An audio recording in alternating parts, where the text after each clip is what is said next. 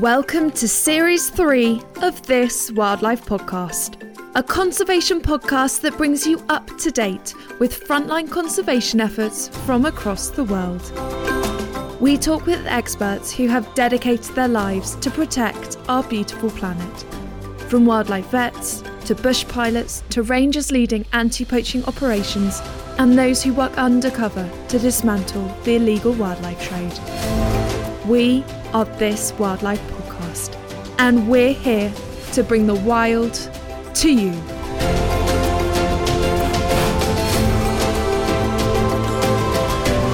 Hello to all of our listeners, and welcome to another episode of This Wildlife Podcast. I'm your host, Amy Turner, and this episode is part of a mini series aiming to speak with some of the partners of Earth Ranger. Earth Ranger is a free online software solution that helps conservationists protect our world's wildlife and habitats with real time data. So, today's episode is focusing on someone and an organisation that dedicates their time to saving, in my opinion, one of the most fascinating species in Africa, and that is the giraffe. Stephanie Fennessy is the co founder and co director of the Giraffe Conservation Foundation, an organisation that works across 16 different countries and they work to create a sustainable future for all giraffes in the wild. So, Stephanie, welcome onto the podcast today. It's a total delight to have you with us, and uh, I think I'll start by asking where you're calling from today. Hi, Amy. Thanks. Thanks a lot for having me. Um, I'm calling from Windhoek, Namibia. So in the beautiful Namibia, the sun is shining. It's uh, 30 degrees at the moment. So uh, yeah, we are just hitting summer here, and the weather is beautiful. Oh wow! I mean, Stephanie and I were actually just talking about uh, the Etosha National Park. Many of you, I'm sure, have been, and uh, it was making me quite sad that I wasn't uh, heading off there soon. So, Stephanie, for those who may have been to Etosha, um, how far away are you from there? Um, it's about 400 kilometers. So, Windhoek is the capital of Namibia, right in the center of the country, and then Etosha is, is further north. Sounds like a really good location. So, so perhaps we jump straight in then and, and get to know more about the tallest animal on earth, the giraffe. It's an animal that everyone recognises, but I'm sure you could give us some lesser known facts about them that perhaps people don't know about. Yeah, I mean, everyone, everybody loves giraffe. Uh, it's really, I have never really met anyone. I, I know one person who doesn't like giraffe because they eat his trees, but otherwise they're quite uncontroversial and they are the most iconic and charismatic animal in Africa. I think um, every baby will have baby clothes with giraffe on it. Um, so we are introduced to them very early on, and they obviously look so different than anything else. So their silhouettes are really um, easily identifiable. But because they are so prominent in advertising and anywhere related to Africa, most people just don't really worry about them. Um, so, what most people don't know is that giraffe are in trouble. Um, their numbers have dropped by almost 30% in the last 30 years. And there's only, our latest estimate now is that there's about 117,000 giraffe remaining in Africa. Just to put that into perspective, um, there's about 400, 450,000 elephant. We all know elephant are in trouble and need our help, but that is like three or four elephants for every giraffe. Wow, that's a crazy statistic. And I feel like this podcast is quite literally littered with statistics like that. A bit like the lion, people never knew how endangered the uh, the lion was. So, what are the main threats then to uh, the giraffe populations?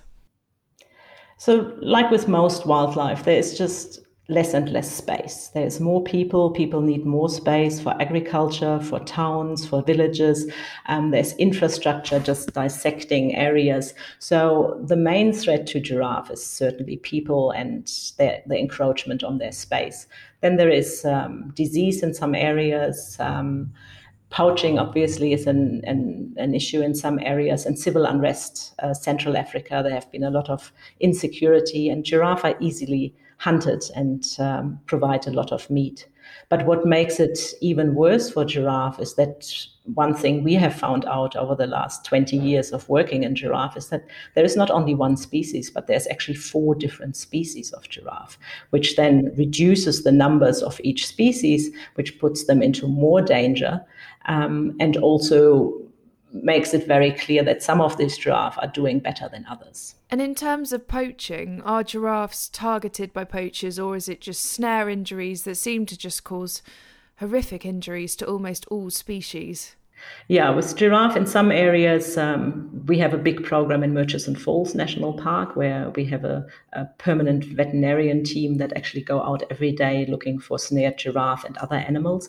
And they find a lot of giraffe with snare wounds. Um, they have desnared over 300 giraffe in total so far in, in, in two just over two years.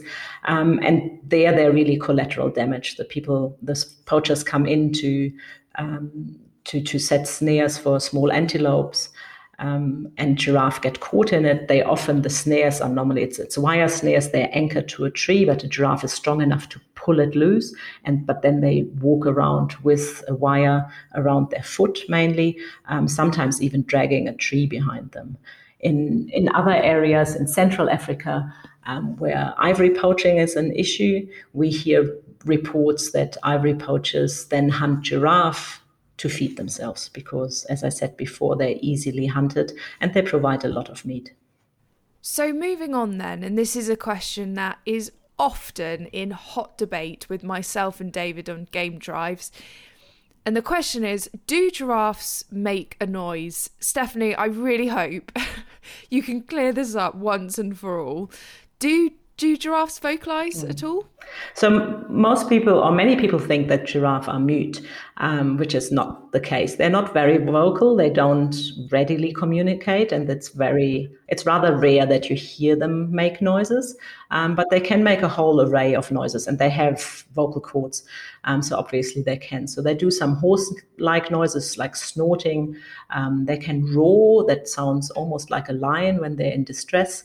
Um, but normally they don't vocalize a lot. But what people think is that they probably have another way of communicating, that they do make noises um, that we can't hear. But it's really difficult to record that and to, to, to research it. And there's very little has been done. And that is another really fascinating fact about giraffe is that they're really still very under researched. There's a lot of things we don't know about them is fascinating. And my second question, perhaps with even more heated debate, is what do you call a group of giraffe? I've heard a herd, a tower, a journey, a kaleidoscope has all, also been thrown into the mix too. So, so, yeah, what do you call them? Yeah, the English language is beautiful, and as a German, I'm obviously an expert in this. we scientifically we we refer to them as a herd, um, but I believe in the English language, if you see giraffe, a group of giraffes standing, it's a tower, and if they walk, it's a journey which is very beautiful. But I like the kaleidoscope as well. well, I'm truly glad that is now cleared up.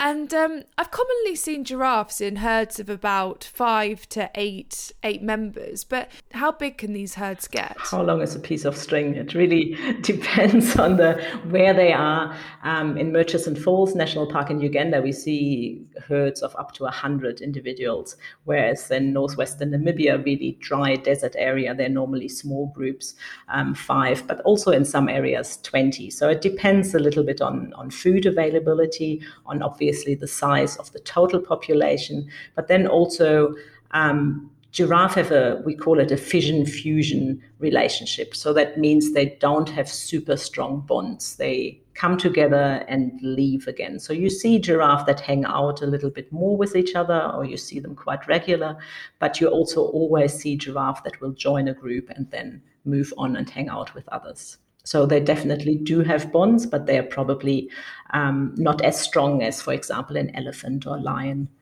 That's such a great insight into these magnificent creatures that I'm sure a lot of people don't actually know the ins and outs of. But moving on to the work of the Giraffe Conservation Foundation that you co founded, please could you give us an insight into your work? Yeah, so GCF, we are we are based in in Windhoek, but um, this is just where our headquarters are. We we are also registered in the US, um, but we currently work in 16 African countries. We have about 20. Our team is now 20 people. Um, we come from I think 16 different countries. Um, we have staff in six or seven African countries, so it's quite diverse. We are uh, moving around a lot because we just really realized um, giraffe are in trouble and there is a lot we can do. And we really like to work with partners on a continent wide approach. So, um, as you mentioned, we currently work in 16 countries with partners, mainly the governments, local NGOs, local communities, to save giraffe. Um, so, yeah, it's quite a, a, diverse team, a diverse background. Um, we were founded officially in 2009, um, but only have been working in a paid capacity since 2014, 2015. So it was um, my husband Julian and I who started GCF. Julian uh, did his PhD on giraffe, started in the late 90s in, in northwestern Namibia. And while he did a field study, he also looked at giraffe numbers and obviously did literature reviews and realized there was just so little known about giraffe. So that's how we got involved. And when we started collating the numbers and realized numbers are actually much lower than what anyone thought, and no one was really paying attention, we really thought someone has to do something for these uh, amazing creatures. And more specifically, what, what kind of work do you do then? Is it relocation? Are you saving habitat? Is it preventing poaching? You name it. Um, we always say um, giraffe can only be saved in Africa by African people, and we see ourselves a little bit of a initiator. We um, work in in many different countries and the problems and threats are, are different in every country but what we mainly do is that we go in and we um, work initially with the government and we try to develop a, a, national giraffe conservation strategy and action plan. So that means we really bring together um, all players who are involved and know something about giraffe in the country, and we really go through and identify threats. And then, based on that, we we come up with with actions, and these are then prioritized, and that helps us also to get the buy-in of the government and other players. And then, based on that, we define our approach in a specific country. So in Uganda, in Kenya, Tanzania, um, some other countries, Niger, um, we have these action plans. We are at the moment working also with the um, with the KAZA area, which is the a big transfrontier area here in southern Africa, to just really look at what are the threats to giraffe there, and then get all players involved in in collaboratively saving them because we we can't just do it by ourselves. Yeah, and I've seen some of your footage of your work on YouTube and some of the images of giraffe capture and relocation. I mean, I've seen some crazy things in my time, but that looks absolutely wild. And what's even funnier is that these giraffes go through what I can only imagine is a pretty hectic time for them, but then they seem to just stand on the back of a container munching on some leaves afterwards. They they don't really look too concerned about it, to be honest. Yeah. Um, no. So I imagine you've been involved in, in some of these relocations. Could you tell us a little bit about it? Yes, absolutely. And it, it is absolutely crazy. So giraffe translocation is obviously one of the, the actions we can do if there is habitat where giraffe have gone locally extinct or if there's only tiny population that might be genetically not viable it's obviously great to bring giraffe back into that area or to to boost the existing population. So for that you have to move them, and as you can imagine, if you look at a giraffe, moving them is not not that easy. So first you have to to catch them somehow, and there's two ways of doing it: either you catch them individually, or um, you do a mass capture where you basically chase them with a helicopter into a, a huge funnel and get them on the truck. But um, yeah, there's a lot of challenges to capturing giraffe because of their body shape and um, the environment. Yeah, it's, it's absolutely crazy. So as you said, there's quite a few videos on our YouTube channel. Um, if it looks crazy, it is crazy. But uh, yeah, but we work with amazing experts here, with veterinarians and game capture teams who really know what they're doing. And while it looks quite wild and, as we said, crazy, and sometimes also quite um, confrontational for the giraffe, it is the best way of doing it. And what we, as you just mentioned as well, they settle down very quickly on a truck and even more so in their new habitat. We see that they really settle in, and within a few years, we normally translocate quite young animals, so it takes a few years before they will have the first offspring, but they settle in very well. And that is most likely also an um, advantage of their social structure that they have this uh, fission fusion that when you bring some different giraffe together, they actually become mates. Okay, and, and what's the main reason to relocate a giraffe? Is it for obvious reasons, you know, just to repopulate another giraffeless area? Yeah, exactly. So in Uganda, for example, when we started working in Uganda, there was um, two population of, of Nubian giraffe, and um, they're critically endangered on the IUCN red list, so they're really in trouble. Um, now there is, let me quickly count, one, two, three, four, five, five viable population of of Nubian giraffe. So we, together with the Uganda Wildlife Authority and other partners, we established three new populations and bolstered an, another one, which was a small population that didn't really there was not much happening. They didn't really grow. Um, so we brought some more giraffe in, and now they're having babies, and things are going really well. So this is the main reason, just to, in that case, um, as I said, Nubian giraffe are really in trouble, and more than 50% of the total population of Nubian giraffe lived in one national park. So it was a classic all eggs in one basket scenario. So we really tried to just um, establish some other populations to make sure um, if something goes wrong, there is others. Um, here in Namibia, we do a few, quite a few, have done quite a few translocations over the last years, um, where we bring giraffe actually from national parks or private land back into communal land. Um, before independence, there was an independence war here. Poaching was a real issue in a lot of communal areas. Now these areas are very safe. People are looking after their wildlife. Um, so we bring giraffe back because they can live happily there, and it also helps the local communities because it increases the tourism potential. And I suppose one of my main questions then is is what is the giraffe population at the moment? Is is it going the right way? Are numbers increasing or, or are they sadly decreasing still? No, it's definitely going the right way. We just um, actually last week we we published a paper um, with our latest numbers, and our latest numbers now show that there's 117,000 giraffe. A few years ago, we talked about just under 100,000. Um, so numbers are going up, and I would love to say this is a total increase and it's all fantastic. But another reason why the numbers are going up is just that we are counting them better.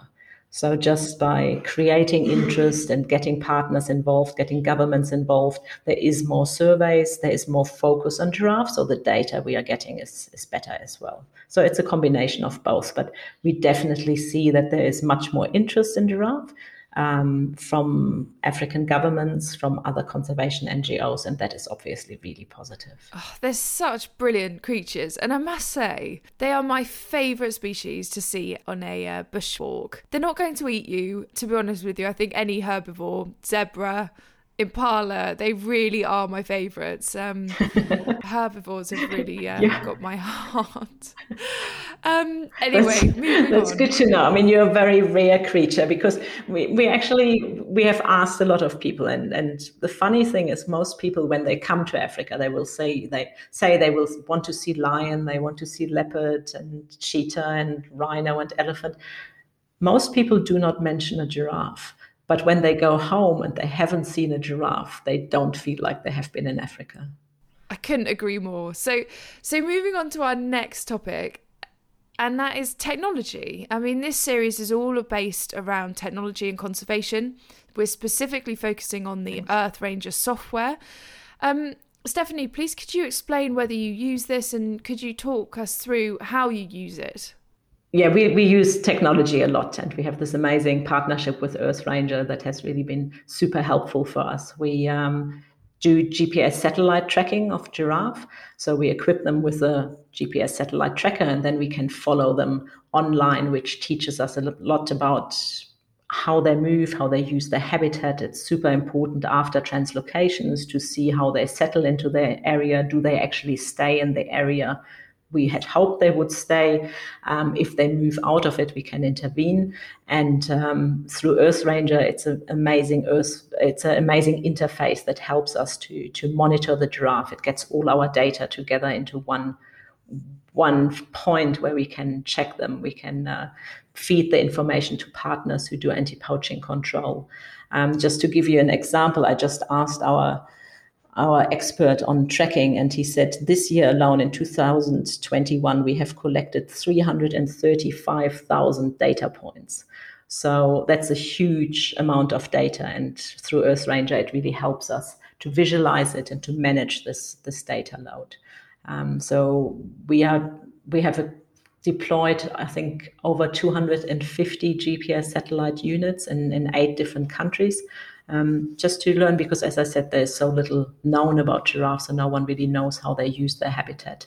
Um, yeah another way we use technology is uh, pattern recognition. So another thing that most people don't know is that um, each giraffe has a individual pattern. So it's just like a human fingerprint. So we can take a photo of a giraffe to identify them which really helps us in surveys um, when we started working in Murchison Falls National Park, they thought that there was about 700 giraffe in that population. Now we have taken right hand photos of each and every single giraffe, and we have literally doubled the population just by counting them. We now know that there is at least 1,450 because we have photos. And in a small population, you can obviously look at the photos and compare them, but in a big population, that's not possible. So um, we use um, artificial intelligence programs to help us with the identification. Whilst you're talking, actually, a light bulb has, has actually gone off in my head. We were in the Serengeti this time last year and came across a giraffe with a tracker attached to its head. I mean, it could be seen as almost like a horn like structure. I don't know what they're called.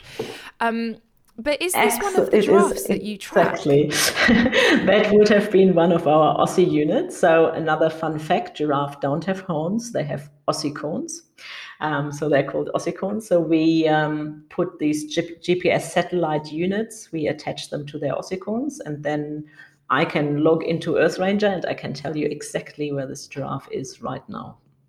Oh, that's funny. Oh, well, I'm glad you got to the bottom of that. That's super cool. Yeah, I think we have, I think we only have about 10 deployed in, in the Serengeti. So you're very lucky to see it.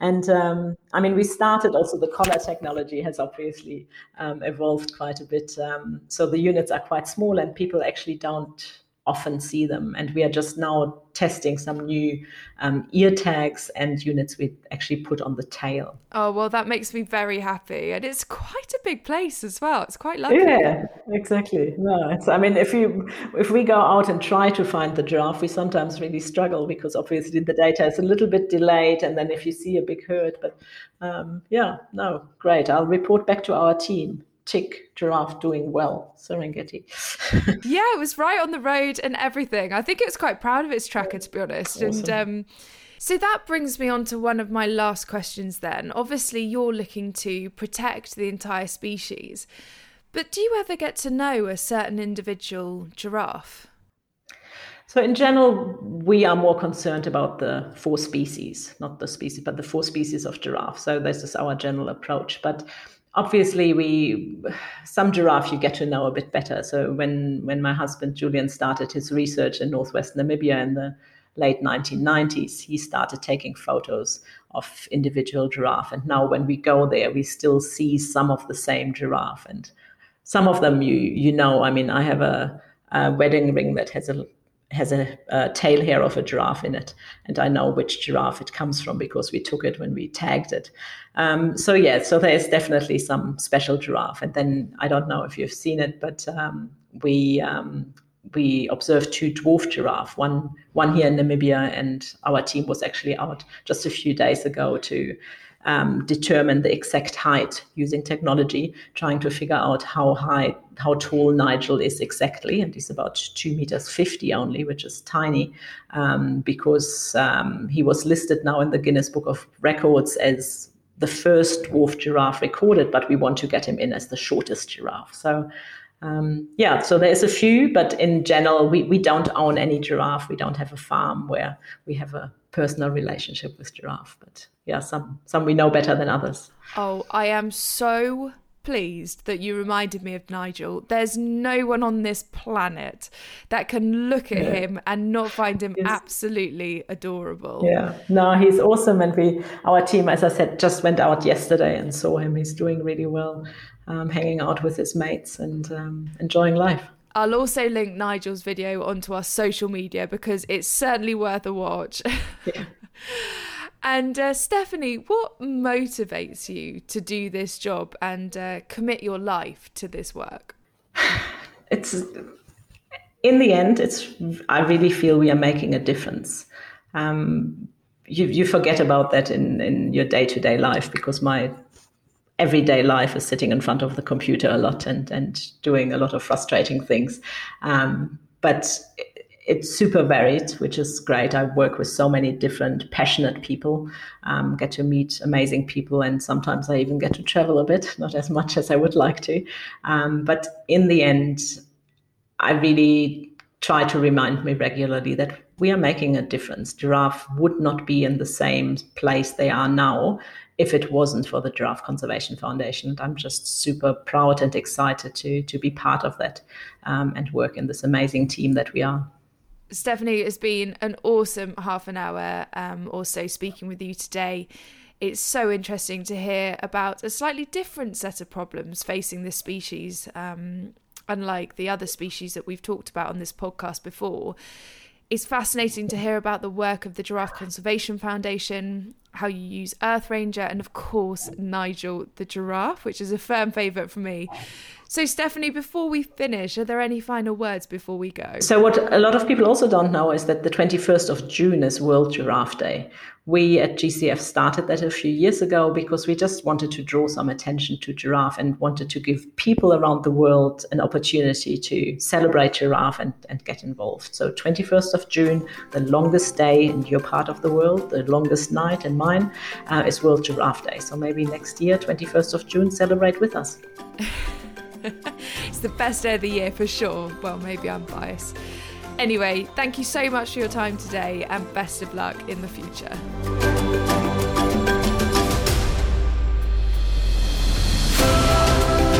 You've listened to this wildlife podcast, hosted and produced by Amy Turner and David Grant.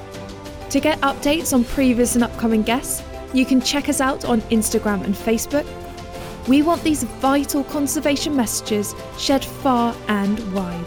So, if you fancy it, leave us a review on Apple Podcasts and please do subscribe on whatever platform you're listening on. It's awesome to have you along on this journey with us. We are This Wildlife Podcast, and we're here to bring the wild to you.